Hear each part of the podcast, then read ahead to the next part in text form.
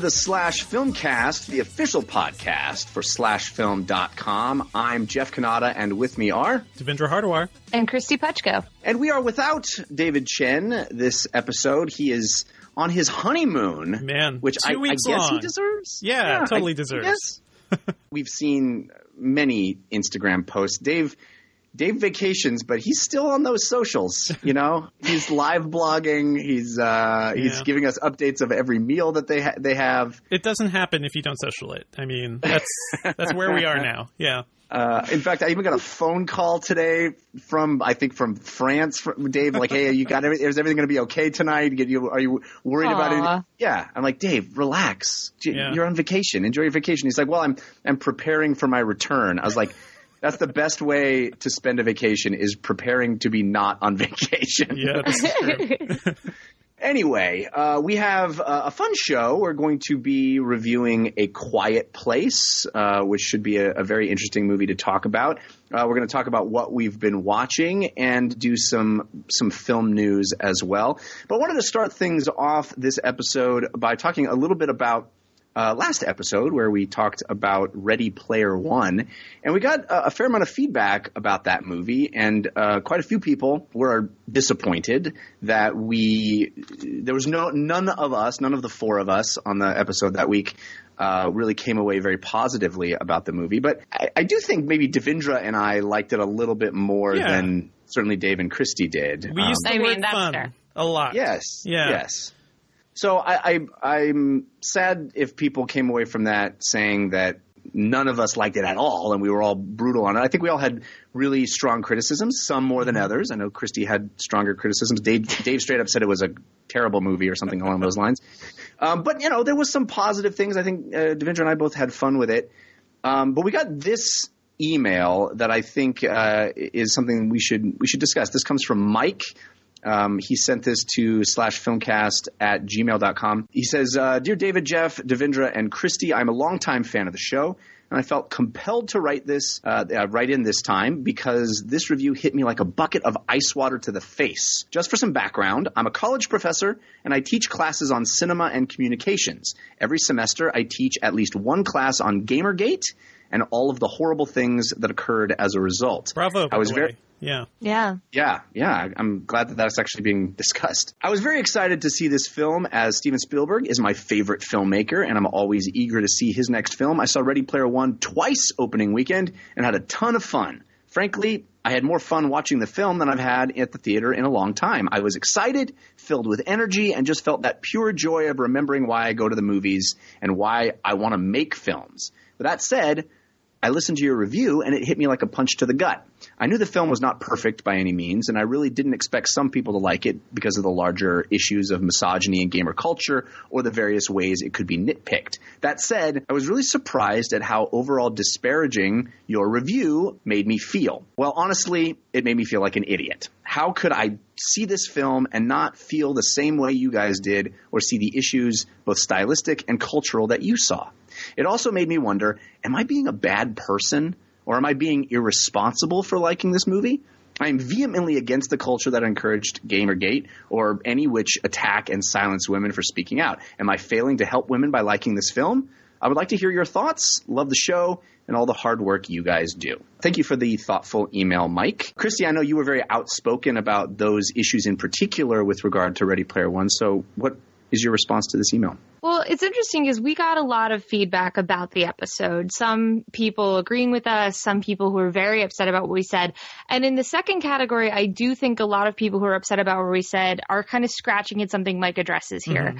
I think that when film critics, especially critics in this case that people might respect, so like our fans, your fans, and hopefully mine, when we say something is bad or negative in a way of like what it's putting out with its message, I think it, it makes sense that there are people who feel like we're criticizing them too. I don't think that liking a problematic movie makes you a bad person. I think we all like movies that are problematic. I know for me, I really love horror movies, and that means loving some movies that I know are like uh-huh. putting out really bad messages. It's just a question of kind of we we all look at a movie from a different perspective inherently. We are bringing our experiences to it. This shapes our perspective and how we perceive the film. I thought it was really interesting that Mike is versed on Gamergate and all of that and didn't see that in the movie uh, on his own. But I think that's the value of film criticism. He got to enjoy the movie, but then also could see our perspective on it. I do that with with the reviews I read. Like I remember last year, I really loved The Beguiled, um, Sofia Coppola's movie, and I thought, oh my god, this just speaks so much about being a woman and like sisterhood and the complexities within. And then I read some pieces by women of color, and they were like, yeah, no, it talks about white sisterhood and uh-huh. purposely ignores the black female perspective in a Civil War movie. And I was like, oh, yeah. And it didn't make me dislike the movie, but it made me realize the limitations and the flaws within the movie that I hadn't seen because of my perspective. And personally, I feel like that's what film criticism is about. It's not about me trying to convince you that I'm right with my opinion. It's more about me sharing my opinion and giving ample support so that you can understand where I'm coming from. I think that is so well said, mm-hmm. and I appreciate you saying it like that. I, and I think that oftentimes, for whatever reason, you know, nuance is is gone on the internet, and people think arguments are about uh, having this objective truth that is unassailable. And I think with all art, the whole point of our discussions, and sometimes we get in vehement arguments against one another, and mm-hmm. we get we sometimes we passionately agree about stuff. Uh, in this case, I think um, maybe we all were more in agreement than we were in disagreement. In either case, just as you said, it is about the discussion. It's about what this piece of art brings up and all of these points and all of these cultural reflections that happen inside art are there to be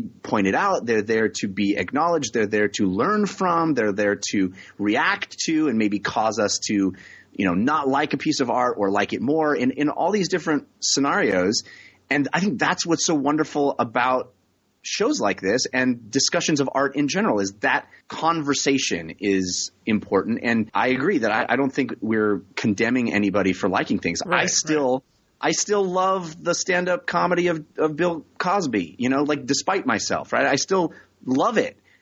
I can't listen to it anymore. I have it's problematic, right? But Woody Allen movies that I love, mm-hmm. they are there, all of these things, it's a complex series of things, but having the conversation, pointing out things, saying, hey, look, I noticed something that is valid here. Uh, I noticed themes and cultural relevances that I'd like to bring up. All of that is the point, and it's not about trying to convince someone that they're bad or that they're they shouldn't like something that they like. And I think that or um, even that there's a right or wrong way to address a movie. Mm-hmm, like that's right. I mean to me that was also part of what Ready Player One drove me crazy about was that I feel like and I know that this is part of the book, but that I felt like the quest that Wade has is suggest that there's like one way to properly appreciate this thing. And I don't think that that's true. I think that's why it's super important that there is diversity in film criticism and people coming from every kind of background, whether that means a background of heritage or gender, or it means, you know, people who studied film versus people who came to it kind of later. Like I like reading different perspectives because it's exciting to see all the different ways the same movie communicates to people differently. Mm-hmm. Most definitely. I do want to say, you know, what I love about our discussions is that we can look at things from all these perspectives, but I also want to make sure, like, I never want to feel like, even if I am, like, saying how dumb or stupid or terrible a movie is, that's not how I feel about people who like it. I'm talking right. about the thing, you know, the, the piece of art in question, and we're kind of, you know, criticizing it and talking about it in that vacuum. Definitely if it, if it feels like we're making you guys feel dumb, I don't, I don't want that. You know, maybe we're going too far mm-hmm. in that respect. Uh, but yeah, Ready Player One, I was surprised because I like that movie uh, more than I disliked it. And that was definitely there in the review, but um, we definitely got a lot of emails that were just like, "Why do you guys hate it so much?" Yeah, yeah, yeah, yeah. And I think it's easy to you know pull things apart, and and as that snowball starts happening inside an episode, it's more and more fun to you know find plot holes right, or, right. or th- things that don't make sense. But uh, maybe we could do a bit, bit better of you know proclaiming our our enjoyment of certain things, uh, and, and that is all interesting, good feedback. But I think what what we said here is important, especially in the context of how we feel uh, culturally, what what movies mean and what they say. I think that is a very important conversation to have, and clearly, all of us on the show are united in a, in a feeling that, in general, diversity is a good thing and to be applauded and to be encouraged in the industry, especially at this time in our cultural history.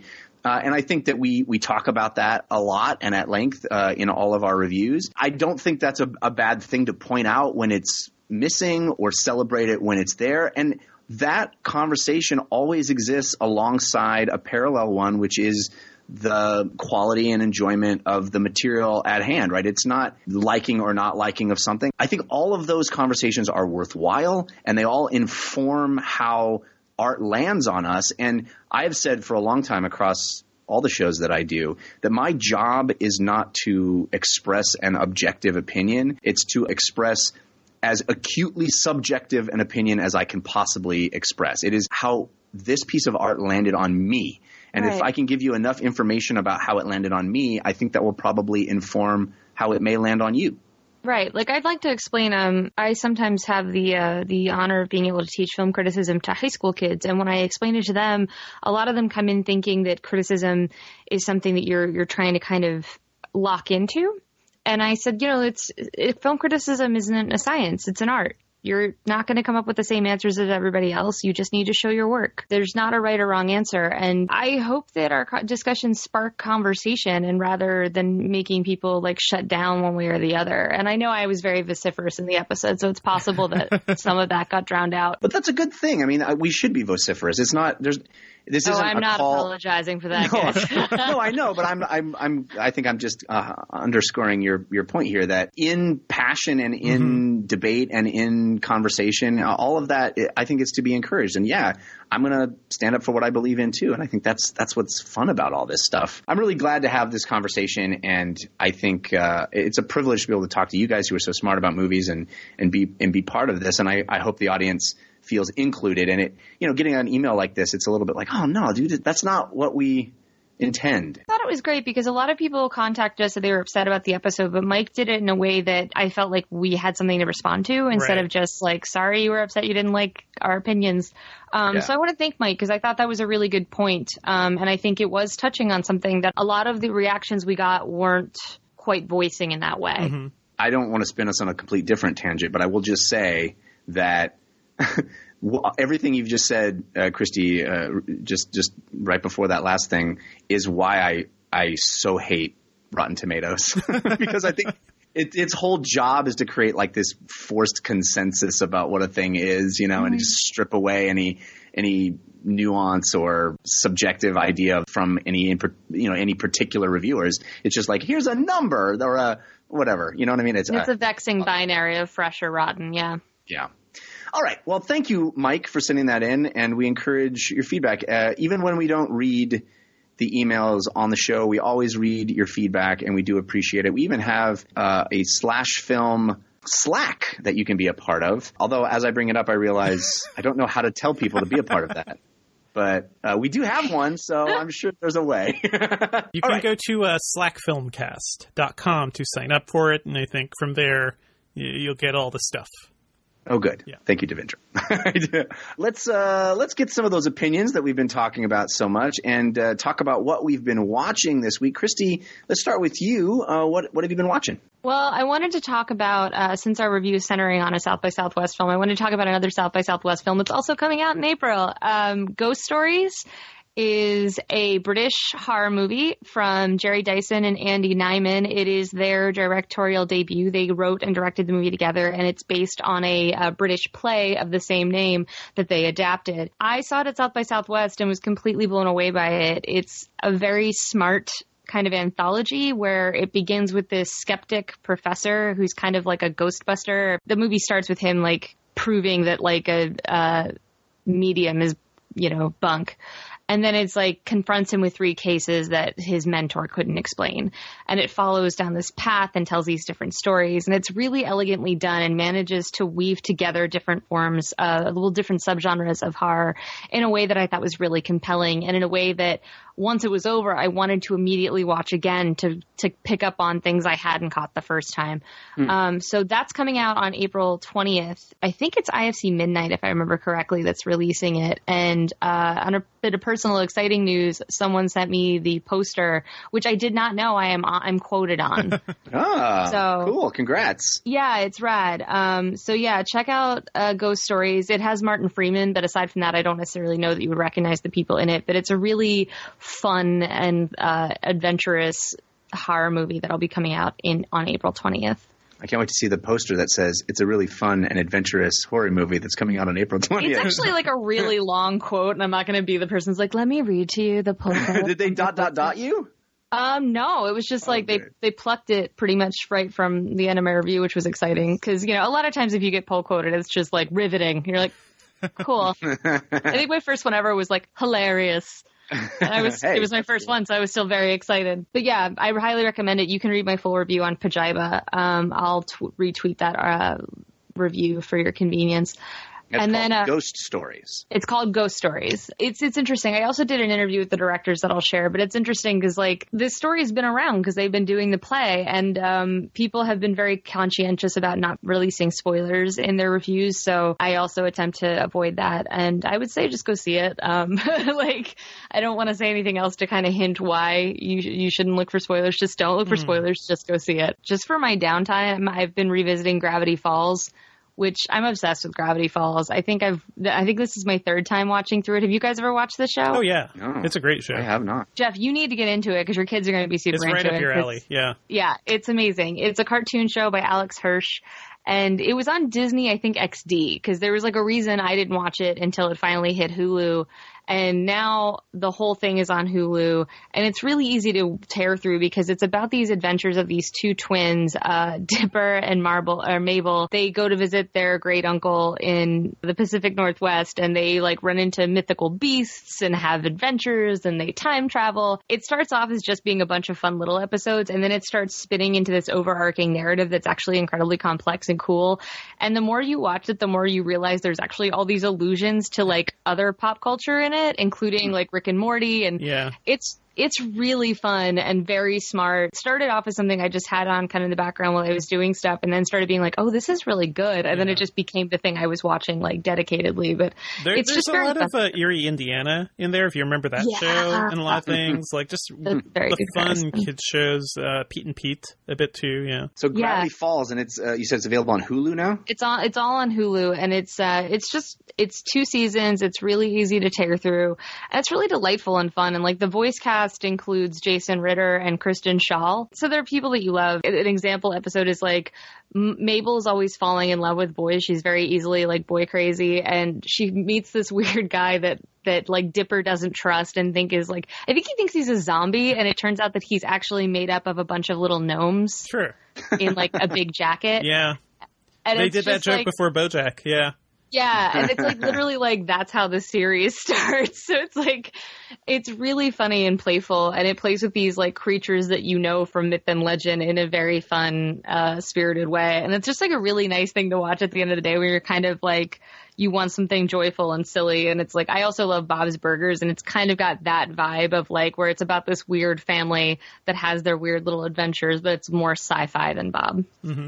Definitely gonna check that out. Uh, very very cool. Uh, Devindra, what what about you? What's on? What have you been watching? a bunch of things. Uh, I just want to throw a shout out to Counterpart, uh, which just aired its season one finale. This is the Starz uh, spy slash sci-fi show with uh, J.K. Simmons in dual roles. I have not, you know, shut up about the show because I'm in love with it. I think it's really well done. And uh, just want to say, if like you were waiting to check it out because uh, eh, maybe the season just didn't end that well or something, I just want to say, like, you know, it was uh, the ride was really worth it. I'm really glad uh, where they kind of uh, you know left things, and there's another season coming. So I don't really mind that the full mystery of the show has not been solved. It needs to come to like Amazon Prime streaming or something. Like the fact that it's on Starz is literally the only reason I haven't watched. I it. mean that right now. So the thing now is that you can do the Starz like uh, preview on Amazon Prime and pay like eight bucks or five bucks or something, and you'll you could just binge it over a weekend. It is so good. It's a great spy thriller with a wonderful little sci-fi twist, and it gets the characters so well between J.K. Simmons, but also Olivia Williams is in this. Um, whole bunch of folks. I always love uh, what's it? What's his name from The West Wing? Toby. Toby from The West Wing. That actor oh yeah, yeah, he's in yeah. it. Like it's uh, just a great, wonderful cast, and I think a really well done spy story, and just the sort of thing I love. Counterpart on Starz. What else have you been watching? Uh, also, moving over to another uh, spy story, actually, is Killing Eve, and this is a new show on BBC America. Just want to say, like, this show kicks ass. Like, uh, this is exactly what I needed now that Counterpart is gone. Uh, this is a spy show starring Sandra O oh as an MI5, uh, kind of a lowly MI5 uh, assistant of some sort, who is ends up being on the trail of this uh, notorious uh, serial killer played by Jodie Comer. It's a weird show. The pilot was written by Phoebe Waller-Bridge, who did uh, Fleabag. Oh wow, I didn't know that. Yeah, so it's like it has that kind of a weird vibe. Like it's uh, it's funny, it's uh, quirky, but it's also really like uh, it kind of hints at some more interesting character details. So I just think it's really cool seeing a you know spy show coming from her, and I was just such a big fan of Fleabag. And you know, th- there's just like a lot going on the show. I think it's kind of building up this relationship between the agent and uh, the spy, and they're they're sort of both obsessed with murder and the spy, I think, is also a bit of a sociopath. So she's like a female Dexter in a way. So that's huh. just kind of fascinating to watch. A uh, really good looking show, really funny. Uh, definitely worth checking out. It's Killing Eve on BBC America. I guess you would call a female Dexter a Dext her. Oh. Wow. Yes. I think that uh, works. How are you watching? how are you watching Killing Eve? Uh, I that's just through Sling TV right now. So I have BBC America there, and you know if okay. you have it, if you have cable or on demand or however else you can access BBC America, uh, you can you can get a hold of this show. Very cool. I noticed that on your list here is also Raw, yes. which I'm assuming is because it was WrestleMania weekend and you wanted to watch the new episode of Raw because after WrestleMania it's always a big episode of Raw and you were you're so excited to see how the new it all it all falls out. Yeah, you know, with uh, totally Lesnar retaining the title and everything. You were super. Is that? I feel like I... Jeff, you you probably want to talk about WrestleMania at some point. Um, yeah, yeah, I saw you bit. tweeting up a storm about this, but no, I'm talking about the uh, the Julia Ducournau uh, horror film. I, I know this uh, this film came out when two years ago, 2016. I just got around to watching it. I just want to say this movie is a freaking masterpiece. Right? Like, I love this movie. Uh, for me, I, I, think this is one of. Uh, I, I, guess I kind of weigh horror movies against each other, and The Descent is one of my favorite. And I, I think this is like right up there. This is like Descent oh, level wow. great horror. And uh, yeah, if you don't know, because it's been on Netflix forever, but it's about a young vegetarian girl who goes to veterinarian school, and uh, uh she, she's she's not a vegetarian for much longer. And uh, I, I, you know, it's a it's a crazy film. It goes places you wouldn't expect. Uh, it's gory as all hell. It's really messed up, but I think there's a real uh, center on her character and also of sisterhood because a lot of the movie is about her relationship with her sister and uh, kind of how they can bond together. So I found that all just super compelling and just so stylish, so well done. And uh, you know this uh, this actress uh, Garance Marillier, I believe, and uh, you know she is just she's just amazing. So love everything about this movie. Um, trying to get everybody to watch it, but it's a tough movie to recommend because like you just have to uh, be like, yeah, don't don't eat anything while you're watching yeah. this movie. Just go in again. or before or uh, yeah. after. go in on an empty stomach and be prepared for an experience. yeah, I remember seeing that it, uh, when it came out, and there was a section where I I was dry heaving, and I I tend to be have a pretty strong yep. stomach when it comes to like gross out stuff, but there was there's definitely one section of this movie where you're, where you're just like trying to hold in whatever whatever is in your stomach and your mm-hmm. in your throat. Well, yep, you guys just made it so I'm never gonna watch this movie. It is it is something. Uh, it's not an experience I look forward to. Uh, anyway, that's called Raw. Raw, and uh, it'll it'll it'll put you through something. It'll gross you out, and it's on it'll Netflix. It's on Netflix. Yeah, yeah. Yeah, I'll mention a little bit. I, I did watch uh, WrestleMania this weekend. I'm uh, I'm a bit of a closet wrestling fan. I, whenever you, I your Twitter was like full of tweets about wrestling. well, I don't even know what wrestling everyone is. went wrestling crazy like, last night. Yeah, one day, one day a year, I peek out from my closet and I say I'm here and I'm watching WrestleMania. It was your Pride Day. It's my Pride Day. Yeah, yeah, exactly. I thought it was a pretty subpar WrestleMania overall. I always get lots of tweets on that day too because I'm, you know, I tweet about it and people are like, "You should talk about it on Slash Filmcast." I'm like, okay, but nobody really wants to hear it, so I won't. I won't talk too long. Okay. But it, it was interesting that was Ronda, it a good Ronda, WrestleMania, Jeff? It was not. Okay. It was not. Okay. It, it, had a, it had a couple of high points. Ronda Rousey, who I thought I was very curious as to whether she would make the transition from uh-huh. UFC to to uh, WWE. Hers was the best match in my opinion. I really thought uh, it was. It had drama. It, it had a cool moments. Mm-hmm. The AJ Styles Nakamura match was a, a, bit of a disappointment for me, and there's a lot of the the main event was pretty bad. And I heard John Overall, not Cena a- not a made an show. appearance though, right? he did. He started out as somebody in the crowd, like just going to watch. Oh yeah, he's a normal guy John Cena. Yeah, Yeah, and he was Yeah, just it's it's like the in Hulk in crowd. a in a auditorium seat. Sure. Yeah, and then at a certain point, a ref comes running out. Yeah, they they whisper something in his ear, and then he runs backstage, uh, and then he basically just did the job for for the Undertaker. That's what they call like laying down. He basically just let the Undertaker squash him for about five minutes. Undertaker very old. He supposedly retired, and then he came out of retirement to squash Which John Cena. uh, which Undertaker is this? Because the mythology of all this is very confusing. Yes, so the Undertaker's had several personas. Uh, I, you're revealing how much I know about all this stuff. Okay. Uh, the, the American Badass was his like biker persona. Everybody thought he was going to come back as that. He did not. He came back as old school Undertaker. Undertaker, like the this you know uh, supernatural creature from beyond the grave. So it was pretty pretty bad. It was uh, a lot of build up for not much. But anyway. Uh, I thought last year's WrestleMania was far superior than this year's, but um, right. that's that. Okay, so speaking of John Cena, Yeah, there you go. that was the, the transition you wanted me to make like five minutes ago. I also saw Blockers this week, which I guess we're just supposed to call Blockers, even though it's clearly cock Chicken blockers. chicken blockers, Oh, okay, chicken rooster blockers. blockers. Yes. And I know, Kristy, you saw this as well. Um, Mhm. I really liked it. I had so much Mm-hmm. fun with it. There's a lot of setups and uh, comedic bits that really make no sense. Like no one would actually do that. But hey, it's this wacky, broad comedy. And uh, I thought it actually had some really interesting things to say. You know that like Yeah. women, women are people. you know. Um, Hang on, guys. It gets radical. Oh. Women are people. No, but I mean, I know what you mean because I, when I saw the trailers for it, I was like, oh, so it's about three parents who are basically trying to keep their teen girls from having sex on prom night. Gross. Like, I don't want to watch like Right. girls be vilified for having a sex drive. But um, the film actually is really smartly done. It's uh, directed by Kay Cannon, who wrote for 30 Rock and wrote the Pitch Perfect movies. And it's done through this lens of like, it totally recognizes that they're overreacting. And actually, and I won't get into why, but one of the parents' motives for why he doesn't want his daughter to have sex on prom night is like very specifically smart. Uh, and, Yeah, and, and he starts off being the guy who's like, "Hey, we just need to not get in the way of this. Don't be Right. stupid." And mm-hmm. it's it's very it's very fun and subversive. Like the guy you would think in the traditional movie like this from the '80s, that would yeah, be the he'd most. be the biggest screw up. yeah, yeah, and I yeah, I really I thought that was very smart. Yeah, and I thought all the teens in it are amazing. Like I like it, it's it's a movie that they keep promoting is like there's Ike Barinholtz and John Cena and Leslie Mann and they're great. They're very funny. I especially think Leslie Mann has like a physical comedy section that I was in hysterics over. Yeah, but like the teen contingent in this is amazing. They're really funny and super charismatic. Like the girl who plays John Cena's uh, daughter, there's one part where she comes down and greets him by giving him a chest bump, and it immediately makes him uncomfortable because his little girl has grown boobs.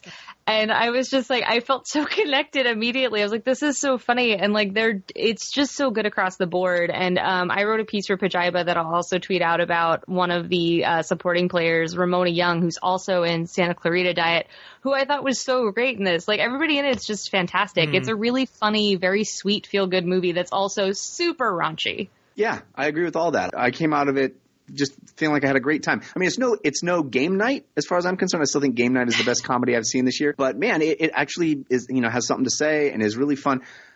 We've established that I'm a wrestling fan, so I was just delighted to see John Cena. He, he was great. He was great. in shorts also like a man that big wearing like khaki hmm. shorts for an entire movie it feels like a joke in its own because you're just like what is happening here yeah, yeah. The the fact that they make him the biggest nerd is is pretty fun. And I, I was like giving the movie so much credit all the way through of like, oh my god, we're going to go through a whole movie and John Cena's not going to take his shirt off. And then there's like a post credit scene where he takes his shirt off, and I was like, he takes oh, more than his shirt off yeah, well, it is yes. intense uh, but yeah, I highly, highly recommend Blockers. Uh, I didn't think I was going to love it, and I did. I really loved it. I also have seen, uh, finished, my wife and I finished uh, Sneaky Pete season two.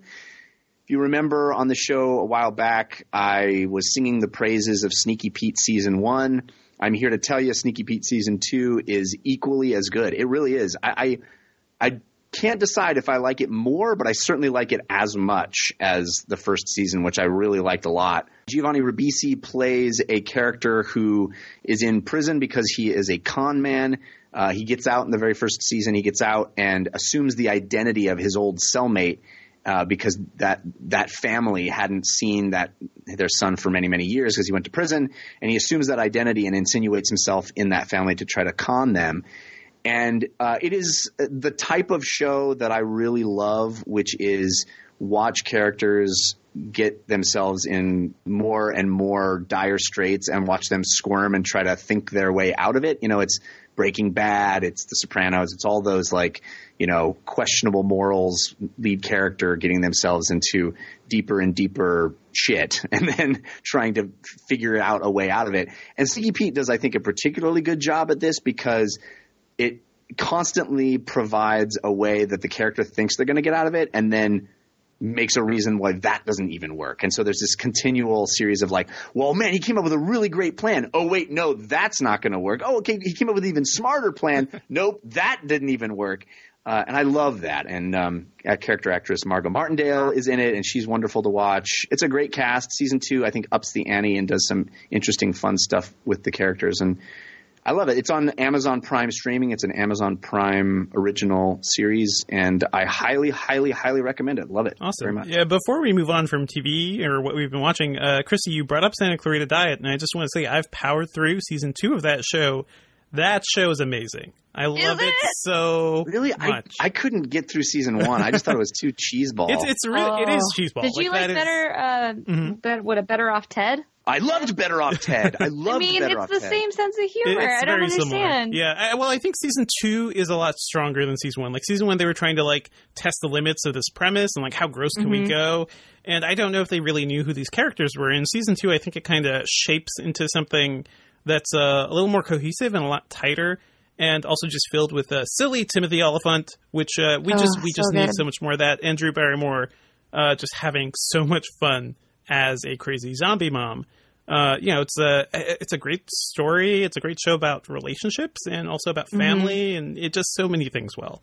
Yeah, And the way they expand the world in season two, I thought was really like very shrewdly done, and Uh-huh. also really genuinely very funny. And like it just like they keep like stacking things up, and I was like, okay, now what? Yeah. Like, I, I think at some point they were making fun of. Uh, like people who get really into shows like Westworld, who like really get into the mythology of it because like they kind of just dick around with that stuff, and it's hilarious. Yeah. I don't Yeah. understand the comparison to Better Off Ted. Better Off Ted is like this corporate. I mean, the setting is different, but the Mhm. sense of humor is very Huh. similar where it plays on jokes it's already established.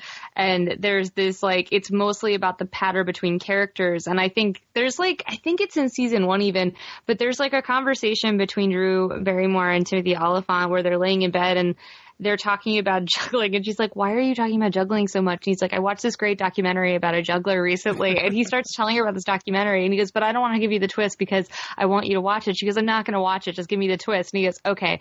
The big twist is that he was juggling families too. He had like Oh. five families that didn't know each other and she goes oh i would have enjoyed that. He goes well you can still watch it and she goes i won't though. And it's just like the exchange of that the pattern's so good, their chemistry is so good, and it also feels so much, I'll be honest, like my marriage, like the way they talk to each other, it's so specific and it's like they like to like tease each other in a way that feels so intimate and so mm-hmm. kind of dorky that it's like it's just really very smart and funny and like but yeah, I think the humor uh especially in season 2 just goes to such a bizarre place and Ramona Young gets a bigger part in season 2 in season 1 she's Ramona the uh the cashier at the CVS Right, that they keep going to. And they're like I just don't know. And they just they all like basically dump out their existential dread on her and she's just not into it and always responds very tersely. She, but in season good. 2 yeah. yeah there's like a big event and it's there's really more, great Yeah, and also Yeah. Natalie Morales, who's you know I love her in what Parks and Rec. Parks and Rec. Yeah, yeah, and, her, but yeah. I, Middleman, like so many shows. Like I'd follow any show she's in, and uh, she plays a big role in season two as well. And Yeah, she's really stuff. terrific. Nathan Fillion. Well, there's- yeah, Ooh, good stuff. There's Yeah. no bigger. There's no bigger Olaf fan than me. I'm. Oh, I'm a Jeff, huge. yeah, yeah. I love him, and that's what made me so sad that I didn't like this show because I was like, he's just wasting the the dreamboat that is Timothy Olyphant. I, I, I think to the show. disagree. Yeah. He is so weirdly hot as a dorky dad. Like I Yeah. didn't think this was my type. I like I love him as Deadwood. It's my jam. but like there's Justified, like a scene man. in season 2 Mhm. I, I I admittedly didn't get into Justified, which I don't have good Ugh. reasons. But in season two of Santa Clarita Diet, there's a scene where he like salsa dances. I was dying. It's amazing. it's like and it's not good. It is like the most dad dancing it's ever. cartoonish It- salsa dancing that somehow solves Oh. the plot. It's it's so great. it fits so precisely. It's just it's. I've always said that if, super uh, you know- jigsaw puzzle. I love my I love my wife. I'm a straight cis male, but if I had to, it would be Olyphant. it would be man. Olyphant all the way. Nobody's that straight. No man is that straight. Right. They would That's- not with Timothy Olyphant. He's also he just That's has true. so much fun in the show. Like you can see it. Uh, there there was like the Joel McHale Netflix thing. He and Drew Barrymore were on there, and he was like making making jokes about uh, Deadwood and Justified to like help promote the show. It was just hilarious. Uh, He- He's such a such a blast. Yeah. and also Joel McHale is in season two. Oh yeah, yeah. somehow.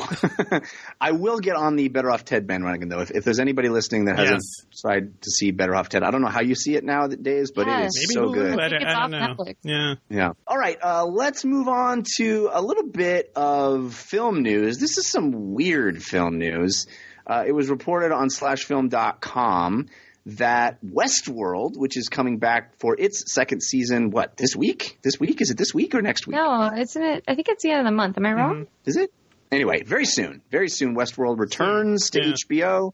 Uh, we are big fans. Uh, Dave, in fact, does a weekly show about Westworld. And he Our farm is a dairy farm. We only use organic feed. The cows produce, you know, quality organic milk.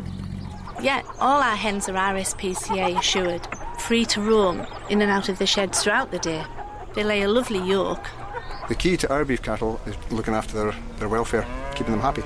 At McDonald's, we're proud to source quality ingredients from over 23,000 farmers from across the UK and Ireland.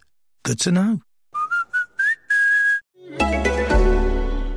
is kind of the target of this news. It, it evidently, in an effort, This is actually why he called you today. yeah, exactly.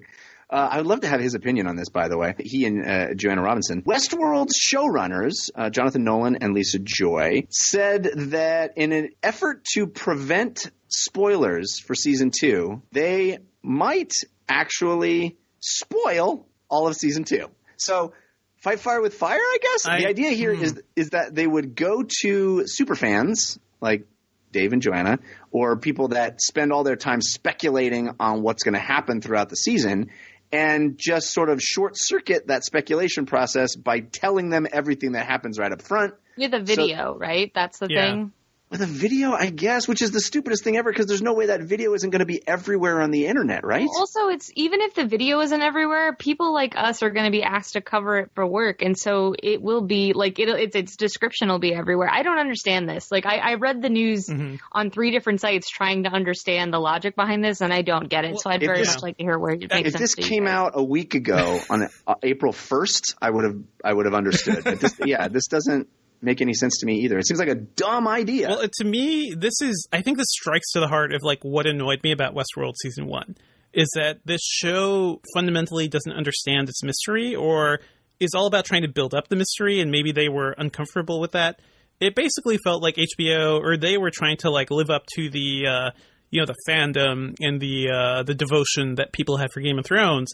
So it's hilarious that they're doing this to kind of promote that same sort of level where, oh yeah, some people are really into this and know the entire mythology, and uh, they're they're somehow going to prevent everybody else from you know going down the wrong Right. path. I don't. It's very confusing. Yeah. the thing that is so stupid about this is that do they just not understand what's fun about these shows? like the speculation is fun, and if I- you happen to hit on what is correct, it's not a spoiler because you figured it out. It's it feels awesome that you fi- figured it out. It also feels like it's them trying to kind of prevent the negativity that season one was faced with when people realized they were wrong. Because there was like a, like, cause I didn't watch it until recently, which we talked about on the show.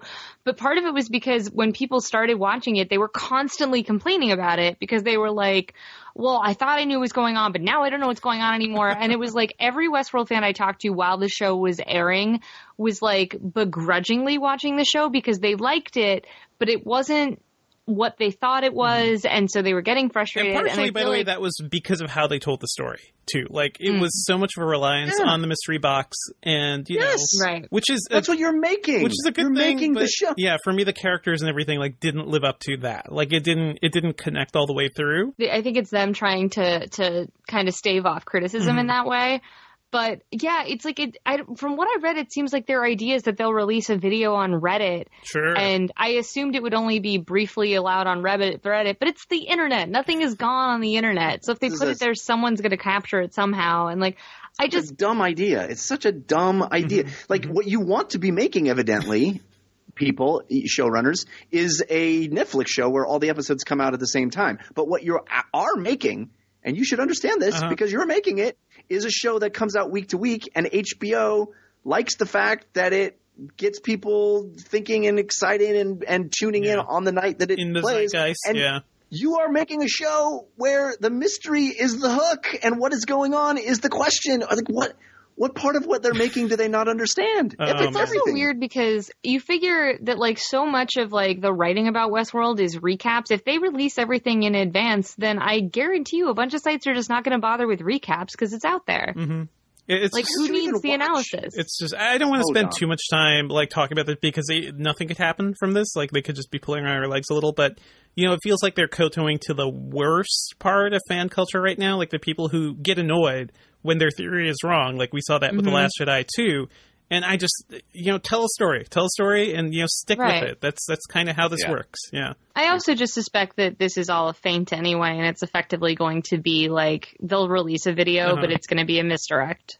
Now that that could be fun if this was all part of some meta Uh, commentary. I on all that don't- I know. I, I would hate that Just even give me more. your show. I don't. Yeah, I just don't give like. me Just your write a show. good But show. for real. Yeah. Yeah, like I- yeah. just give me You're the show, wrong. make it good. That's all. I don't. I don't. I don't know. I don't like this idea of Uh-huh. like pandering to fans of the video or playing with fans of the video. It just makes me uncomfortable. I hope I'm wrong. Yeah. Well, hopefully they see the error of their ways, and this was just a you know just kind of putting a floater out there to see. They're how like, we were hacked during that AMA. We never said that. yeah. It was an ask me almost anything. Don't ask me that. I want to thank the donors to our show. Uh, you can donate to us, to our ability to watch movies and bring you this show. All of the costs, uh, you know, that we incur, and it is very much appreciated. Any donation, you can do that at PayPal.me slash Filmcast. Uh, we got some new donors this week. Sean from Perth, Australia. Uh, he writes. Hey guys, been a fan since 2012 and have been meaning to donate for ages. It was your Ready Player One episode that made me finally do it. I hate that book. I hated the film. It was so fun to listen to y'all take it down. So Hi, that- Sean. I guess that directly contradicts our first segment of the show. But we appreciate it, Sean. And you know what? Sean gave us money, so uh, I, I take his opinion over everybody else's. Uh, we also got some new subscribers that this week. Uh, Stephanie N and Derek B. Thank you so much for subscribing at the rate of two dollars per month. We appreciate it very, very much. All of that really does help. So uh, thank you guys. All right, it is time now to get to our featured review of A Quiet Place.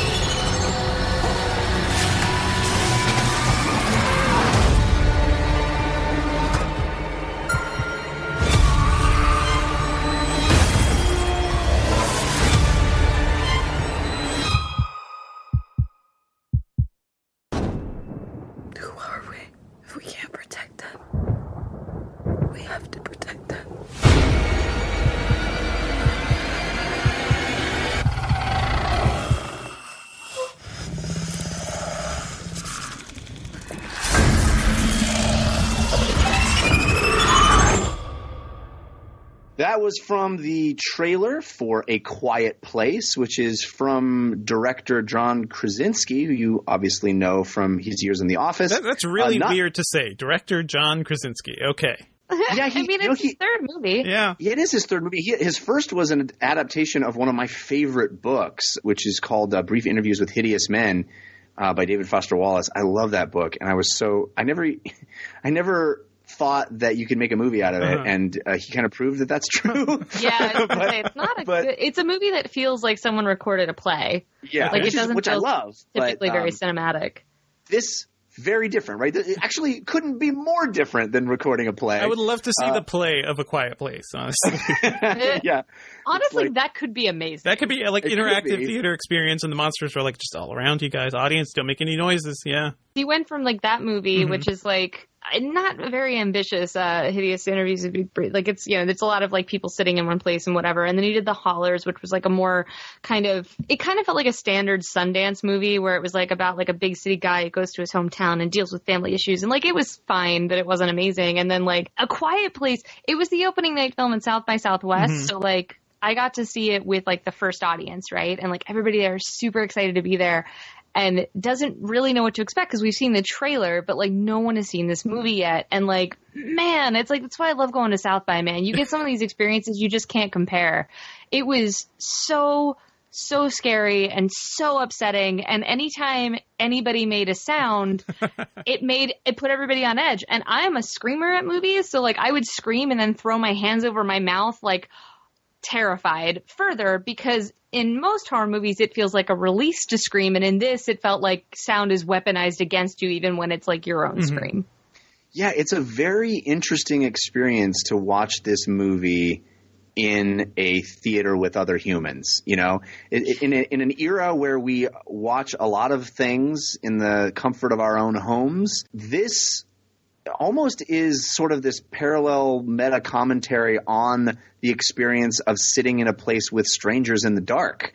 Uh, because it's called a quiet place. A lot of the movie is very quiet, and seeing it with other human beings is this weird pact that you enter into, you know? Mhm. And I think it could be a big variable in whether you like the experience or not based on the people, the human beings that are there with you. Right. Yeah. Yeah. Yeah, Devindra, I've what, what were your some- thoughts on, on A Quiet Place? I didn't honestly expect much from some of these early trailers, and yeah, I didn't have much faith in John Krasinski as an effective horror director.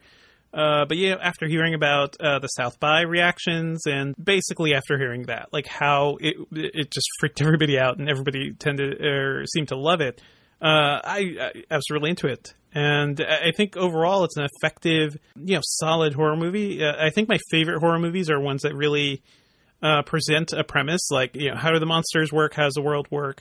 And uh, really just kind of milks that for all it's worth when it comes to tension i think this movie just does that completely well too. It's a great uh, post-apocalyptic story. It doesn't tell us too much about what happened but you know enough. And as it's a story about survival it's a story about family and hope and yada yada yada. A lot of stuff we've seen before but I think it's done so well and just has a great strong cast and the conceit of having so much of this happen uh, in silence and in people trying to be very quiet. I think it all works really well. Incredible sound design too, and some of my favorite, uh, definitely one of my favorite uh, in theater experiences this year. the little girl in this, Mhm. uh, Millicent Simmonds, is the she's a hearing impaired actress who's also in Wonderstruck. Yes, And sometimes the sound design will take on her point of view, and by that I mean they even cut ambient tone, which Yeah. is like uh, if anybody's ever made a movie, you know that you have to record room tone. It's kind of just the sound of a room. Like basically, if you even just do it with your phone, if you record the room and play it back, you're going to hear like slight buzzes and things like that. And it's something that is in every scene in every movie you watch, unless it's chosen to be left out. And when they cut it out, it's to get across to the audience what this character's world is like for her. Where the you know we're talking about a movie in which these creatures hunt by sound, but she's at a disadvantage because she cannot even hear things Right. coming. And it was such a useful tool that like whenever the sound would click out, it was almost like the theme in Jaws or something where like I would just start getting nervous immediately because it was like you're robbed of that device to save yourself, right? You can't now you can't hear anything. You can't hear them coming either. Mhm. And I thought that was such a brilliant use of the sound design. It's such a good sound design and also a big reason that I'm sure some people are like, oh, I don't like to watch scary things in theaters or I don't want to risk watching it with jerks or people. I totally get that. But if you, unless you have an incredible sound system in your home, you're going to be missing out if you don't see this in theaters. Yeah, and I, I think part of the experience is also just the reactions of everybody around you. I think some of my 100%. favorite horror movie experiences is like seeing The Ring, you know, with a, with a crowd of people and just people Mhm. getting freaked the hell out, like towards the end of that movie. Uh, that is the fun of horror movies, and I think this, like, as a horror movie ride, it's kind of just perfect. And also, want to say, like Emily Blunt, great as always. Krasinski, I, I think he's kind of been positioning himself more and more of like as an action guy, like he Jack Ryan. Yeah, Jack Well, Ryan, and like, also that he- military in 13 movie. hours, like he was legit like Right. an action hero dude. They did the low angle shot. Right, he right. looked amazing, shirtless. It was a whole thing. I mean, I don't, I don't know if I buy that yet, but I buy him in, in this movie as a father who, you know, is kind of a smart, pragmatic guy doing what he can to protect his family. Uh, so I think, you know, I thought it was weird that he kept like Riley looking right at the camera. yeah, yeah.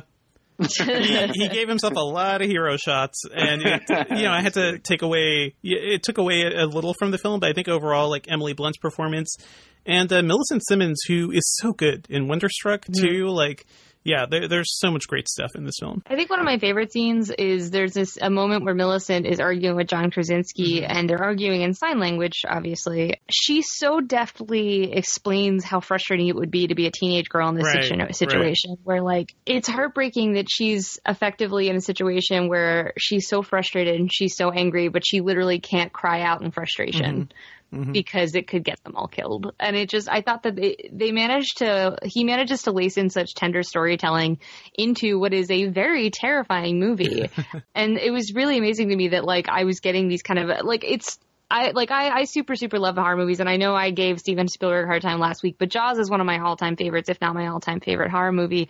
And a huge part of that is because you get to know the Brody family. Like there's that mm-hmm. whole dinner scene where it's just Brody and his son like playing that mimicking game.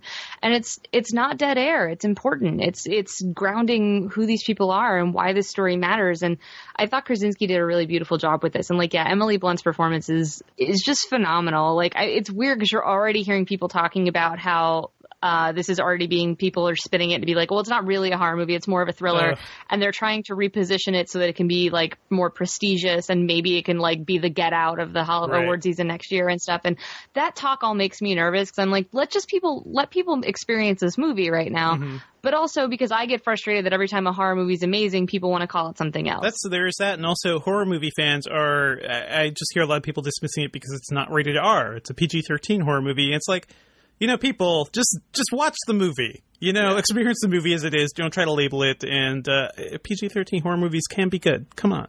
yeah, I had no Yeah, idea I it was PG-13. It just scared the shit out of me. I saw this uh, actually in Boston. I was there for PAX East and uh, needed to see this for you know, to have it in time for for our uh, episode recording. And so I had to go to a random theater in Boston. It was a big uh, it was a big uh, college audience, and it was late at night on a Friday, and I got a little worried. But man. They did not make a peep. They did not make a peep in this movie. And I think A Quiet Place asks the question can you hold your breath for 90 minutes?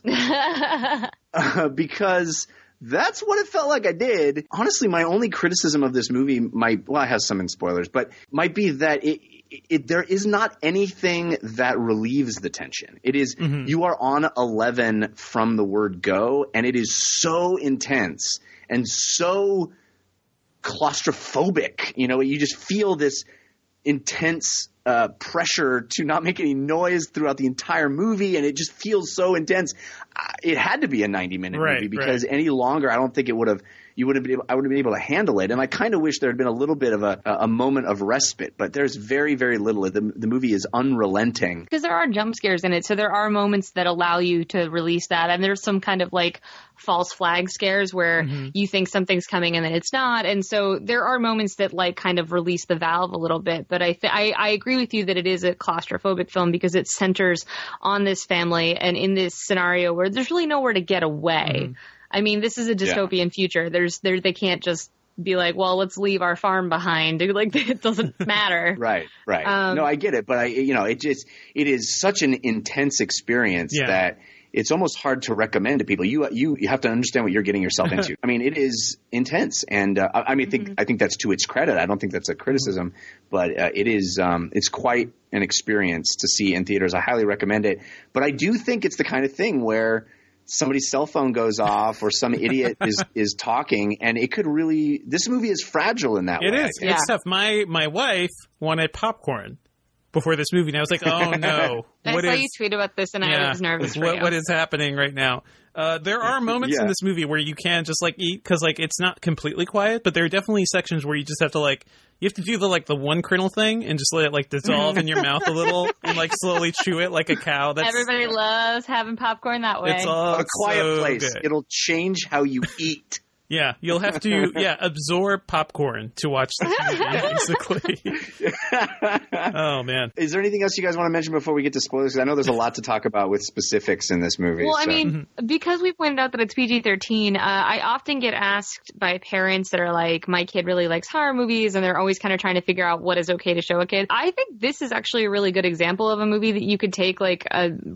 Like an older kid, like a teenager. you like never not want like them to sleep again. Yeah. not like a five or six year old, but like if you have like a, you know, 12 to 13, 14 year mm-hmm. old who's into horror movies, so this is a pretty good one to take them to. It's not especially, especially gory. It is very scary. It's more about mood and atmosphere than it is like imagery that'll tear, like that'll traumatize them. But so I, I, would say the, the sound design for that. definitely leans on the very loud, like very loud surprise moments too. So there's a lot of that. So I think you know definitely kids who some kids just like start crying when they get startled. So that sort of thing. Yeah, I'm not, saying great. like little Yeah. kids. To be clear, I'm not like take your six Oh no, year I, olds to a I've quiet met like you know, yeah, twelve and thirteen year olds who who could respond like that to some things too. So you know, depends on your kid. Well, but ten year old me would have loved the hell out of this movie.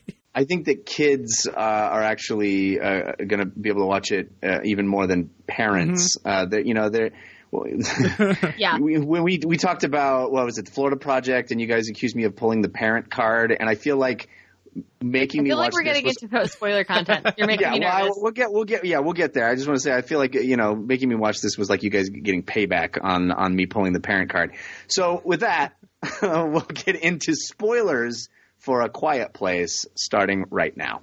Now you're looking for the secret. You're gonna see this coming. No. But you won't find it because, of course, You're not gonna see this coming. you're not really looking. I have been puzzling over how it works. You don't really want to work it out. Who's in the box? I have been dying to tell you. I want to tell you my secret. now. You want to be fooled.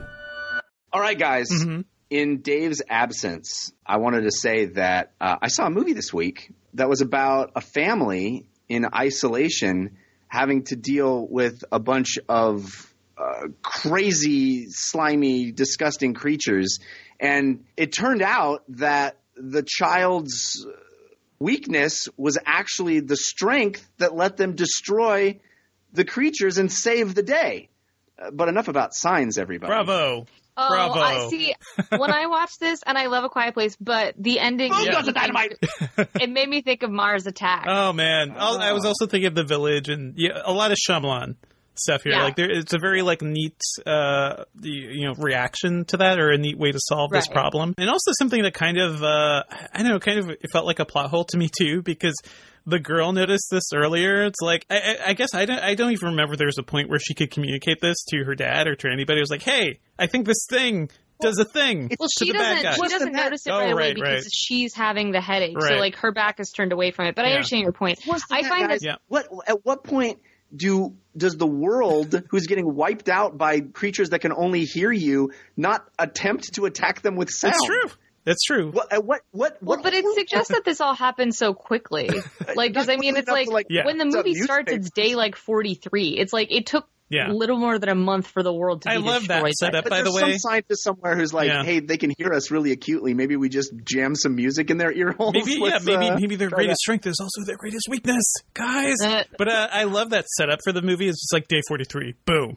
It's like deal Yeah. with it. Yeah. yeah, And what I, I want to circle back to talk about what I thought was so elegant about so much of the storytelling early on is that so much of it is wordless and mm-hmm. strictly visuals, like the path of sand that they lie in, why, and them walking barefoot, and like even them playing the they're playing like Monopoly or whatever, but they're not even using the game pieces. They're using like little pieces of felt and stuff, so that you don't even have the tapping, and they're using like kale leaves instead of plates, and all this stuff that indicates we have to be quiet. Right.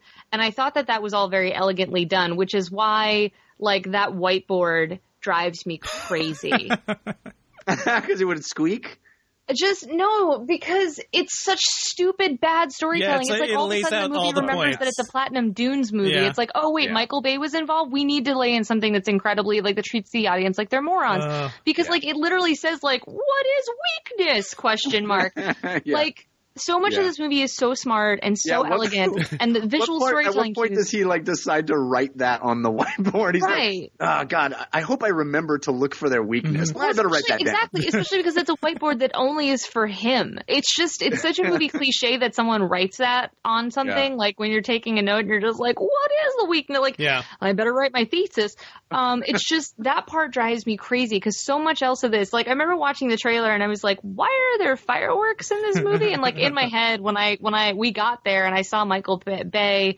Like when I was walking in the theater and I saw Michael Bay doing the red carpet, I was like, "This is a Michael Bay movie," and I got a little nervous because, like, look, I love Pain and Gain, but he also makes a lot of things that I can't. so, but like when I saw the explosions in the trailer, I was like, "Oh, Michael Bay." But like the the firework thing is actually really well set up. Yeah. There's so many like set pieces in this that are so smartly set up, and then like the final thing is so sloppy. Mm-hmm. It's just heartbreaking because like I we I want us to talk about the bathtub sequence because I think that's very very good. very good, but I And- feel like the payoff speaking to as- that was was kind of weak. But uh, go ahead, Jeff. Yeah. As a, a, a guy who's literally going to have his second child any day Uh-huh. now, uh, she's due the 30th of April. I definitely, and I was away from my wife watching this in Boston while she was at home and with my one and a half year old and pregnant with my second child. This was not an easy movie No. for me to get through. That sequence in particular.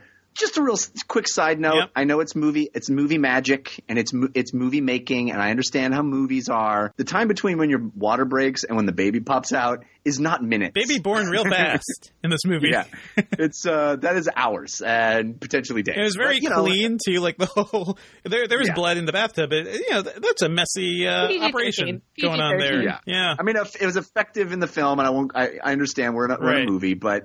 Uh, you don't. Your water doesn't break, to- and then you Mm. have a baby like a minute and a half later. That's But how again, it it goes back to this idea, though, where we talked about Millicent Simmonds, how her character wants to cry out but can't, and now it's like they take it to a new level, yeah. Mm-hmm. where you have this woman who is who is terrified, who is giving birth Yeah. on the her telltale own in a nail as well, or the uh, the nail Chekhov's nail just sitting there. Oh my god, God. that nail! After we'd already seen it go through in one foot, and then the girl starts going down there, Yeah. everybody in the whole theater gasped, like, "We're gonna get a second foot nail."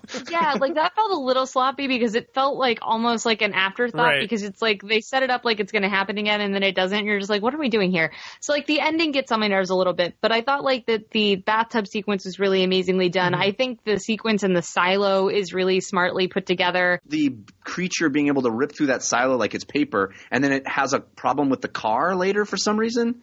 Like I, I don't know. It could It's a little Yeah, I, inconsistent. for, I forget why it couldn't rip through. I mean, the silo thing would be a little weaker than the car. I don't know. Would it? Yeah, I I, I, I like the bathtub sequence, but it felt surprisingly abrupt in a way. Like it felt like it built up to a lot, and then you know we get to a point where all of a sudden John Krasinski runs in and saves her because she's in the shower stall. And I, I, Yeah. I think that whole sequence between how how did she get out of there? How how the baby get born? Like what what? Come on, give Yeah. me more. Are we are we That's talking a teeth on umbilical cord here? Yeah, What's going on? Come on. The idea of that. Uh, of a woman having to be silent Mm-hmm. giving birth. The idea of that is worth all of the leaps of uh, credulity I needed to go through, you know, along the way because it is just a horrific Mm-hmm. idea to to have someone have to do that thing and not make any noise. It's just an unbelievable thing. Also, very fortunate that they seem to have the most well-behaved baby of all time. Best baby. Well, they also put it like in like a little soundproof baby In a that was coffin. cool. Yeah. So Yeah. that was so clever. Like the the thing that I love most about this movie is that it, throughout it is smart people being smart. Mm-hmm. It is it is planning. It is uh, wonderful execution of everything, and it and it all of that stuff is revealed. You know, you see the little uh, oxygen mask thing Mm-hmm. earlier, and you you don't really register what it what it is, and then you see that baby get put in there, and it's like, oh my god, what a true horror Yeah. to Yeah. have to put your newborn in a box. Ugh, I, I think just- the the so- visual storytelling there too, right? It's like the the hope for new life is has Right. to be in a coffin. literally. Yeah. and uh, that's really smart. And I think the movie does a lot of that too. Uh, there's a point early on in the movie where, like, um, yeah, I think it's like the argument about, you know, does the can the girl go with, uh, you know, the father or not? And they're having that argument, and they all just like walk off in separate directions, and Emily Blunt's just kind of stuck there in the middle. That's the sort of thing where I was surprised, like, oh, he's actually.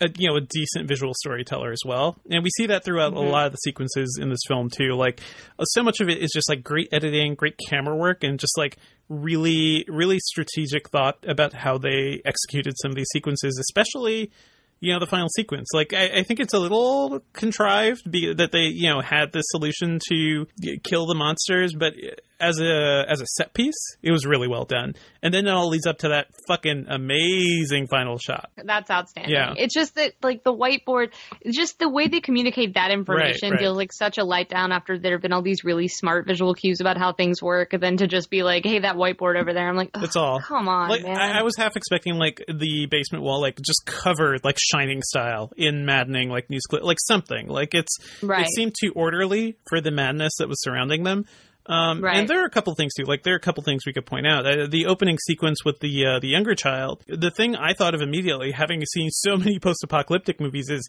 you don't you don't leave the batteries. What are you talking about? You got no power. Uh, you, you you take all the batteries. You, Yeah. you hoard them all. Right. Come on. Also, if he had taken the batteries, we wouldn't have had that situation. I, I Yep. it's funny because I've seen some of the criticisms of this movie are like they're bad parents, and I'm like, cool. I that, that's not really interesting to me as a way of evaluating the film. Yeah, that's that's um, really it's also- relevant.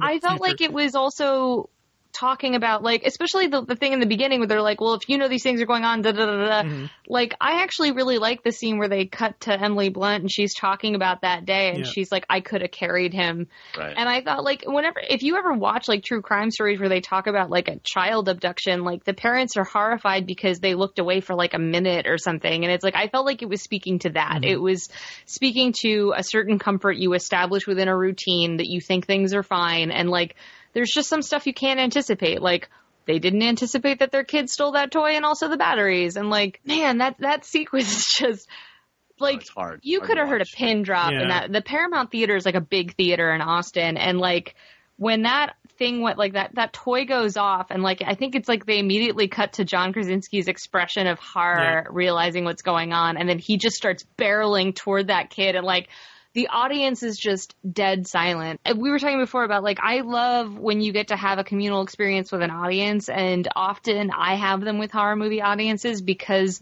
it is something that interacts with us on such a carnal level. To be in a whole theater where everybody is holding their breath is just it's Well, the magic. fact that they went there with with that, with they they went there with killing off that kid. Buckle in because we're pulling no punches here. My other biggest criticism with again Hollywood movie. We're in a movie. I get it. Got to have the moment where Dad sacrifices himself to save everybody. But Oh, Yeah. I thought it was beautifully done though. but Yeah. but but okay. There's no universe in which if I'm going to sacrifice myself, I'm not going down swinging. right. Yeah, he just drops Right? the weapon. Why? Why do you drop the weapon? There's no guarantee that after you're dead, your kids get away. Like I understand they have that very smartly made uh, truck escape Mm-hmm. plan, but still, you go down swinging. There's no downside to continuing to attack it as it's killing you. That that honestly, that whole sequence felt like another Michael Bay thing. By the way, like this is Uh, this is from the guy who gave us Armageddon. This is the father, Yeah. just like uh, yeah, going out. Chris Willis saves the world Yeah. for his baby. Yeah, and it's uh, you know, I I think it works within the story, but also I I think you saw that coming from a mile away too. Like I was Yeah. hoping for something it's a the little, most more irresponsible surprising. thing he could do. Well- well, he's not going to beat. I I think within the logic of the movie, like you know, have the monster get get him so they can escape. Like that makes sense. I just wish, I wish it was a little more creative because we kind of were expecting that, and this is like you know Krasinski's hero moment again. Like I could I could not stop seeing how much of a hero he was throughout this movie, and I don't know, maybe. I feel like to really buy this thing, I almost wonder if like he should have cast somebody else. I thought he was good in the role, but I would have bought the movie more maybe if it didn't feel like John Krasinski and Emily Blunt's like you know prestige film in a way or a prestige horror Oh, movie. wow. Yeah, Huh. I don't know. I didn't have a problem buying him because it's not like an over the top hero. It's basically like a dad who's Right, like confident right. about these things. And it sounds silly, but like I was like Krasinski with a beard, I buy this. That's fine. like I don't know. I, and then maybe it's maybe it's because I had seen 13 Hours, so I had seen stalwart side to him than we typically are used to from like The Office or Mm-hmm. other things. I know he's done other things. Some other things. It's yeah. Yeah, there's a lot of beautiful in this movie. Uh, the, the moment where he takes his son behind the, the waterfall, I just thought was lovely. that, that, by the way, is a Um, nice quiet moment, Jeff. You were asking, like, I think that's it is, one but area. but it's intercut. Yeah. It's intercut with uh, nail establishment and all. I mean, there's never a time in this movie where you're not like holding your breath for some Right, reason. but yeah, I think overall, all of us uh, really loved the movie and and think it's a a pretty impressive, terrifying experience. Most definitely. What uh, what sitcom star do you guys think will make the next great horror movie? That's such a good question. Great question. Hmm. I'm hoping it's Amy Poehler. Fingers crossed for Rachel Bloom. Oh yes, give me a Rachel Bloom horror movie. But um, yeah, man, and I'll tell you guys coming up, we've got some really amazing movies coming from South by Southwest that are like really beautifully scary. Because like The Quiet Place scared the hell out of me, and then a couple of days later, I saw Hereditary, and we'll circle back. oh, I can't wait. But guys, Yeah. you think I don't know if you I- think A Quiet Place is upsetting and suspenseful? I don't know. Hang on to your damn handle hats. that. Not sure I can handle that. nope, you won't be able to. It's too much. but also, I will be horrified the whole time. Uh, well, that's that's it. Unless you guys have anything else you want to add. I think the score to this film, uh, I didn't actually have time to look up the composer, but uh, well done. Oh, this is Marco Beltrami, who I love.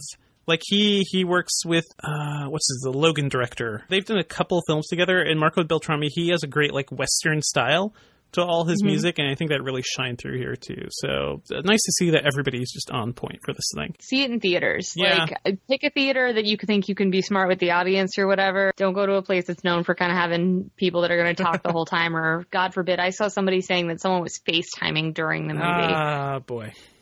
But uh, yeah, give it a chance because this is this is a really wonderful film to see in a theater with an audience that is just into it. I agree. It's a bit of a gamble, but it's worth it. It's worth it if it pays off for you. All right, so stick around for the movie that we will be reviewing next week, or maybe it's something other than a movie next week, but uh, you'll have to stick around for that. But in the meantime, Kristy Puchko, tell people where they can follow your work on the internet.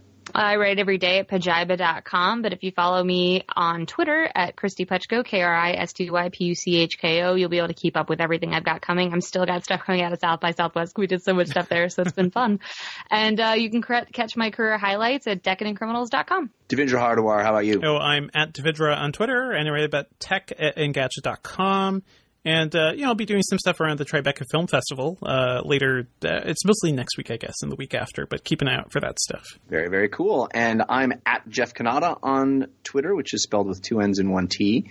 Uh, I do video game content as well. If you want to hear me talk about video games, I do a show called DLC, which you can find at 5by5.tv slash DLC.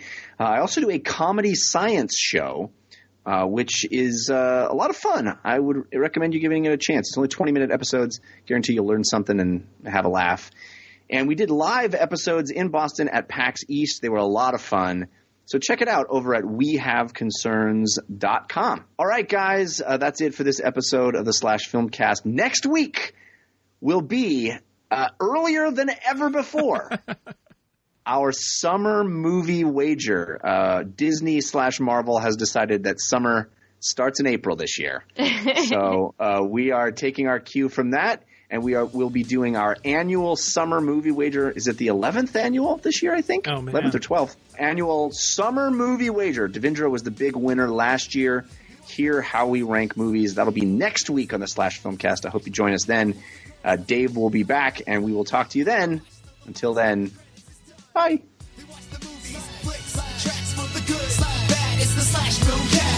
For all the news and the movies coming out, cause you know that it's the thing worth talking about.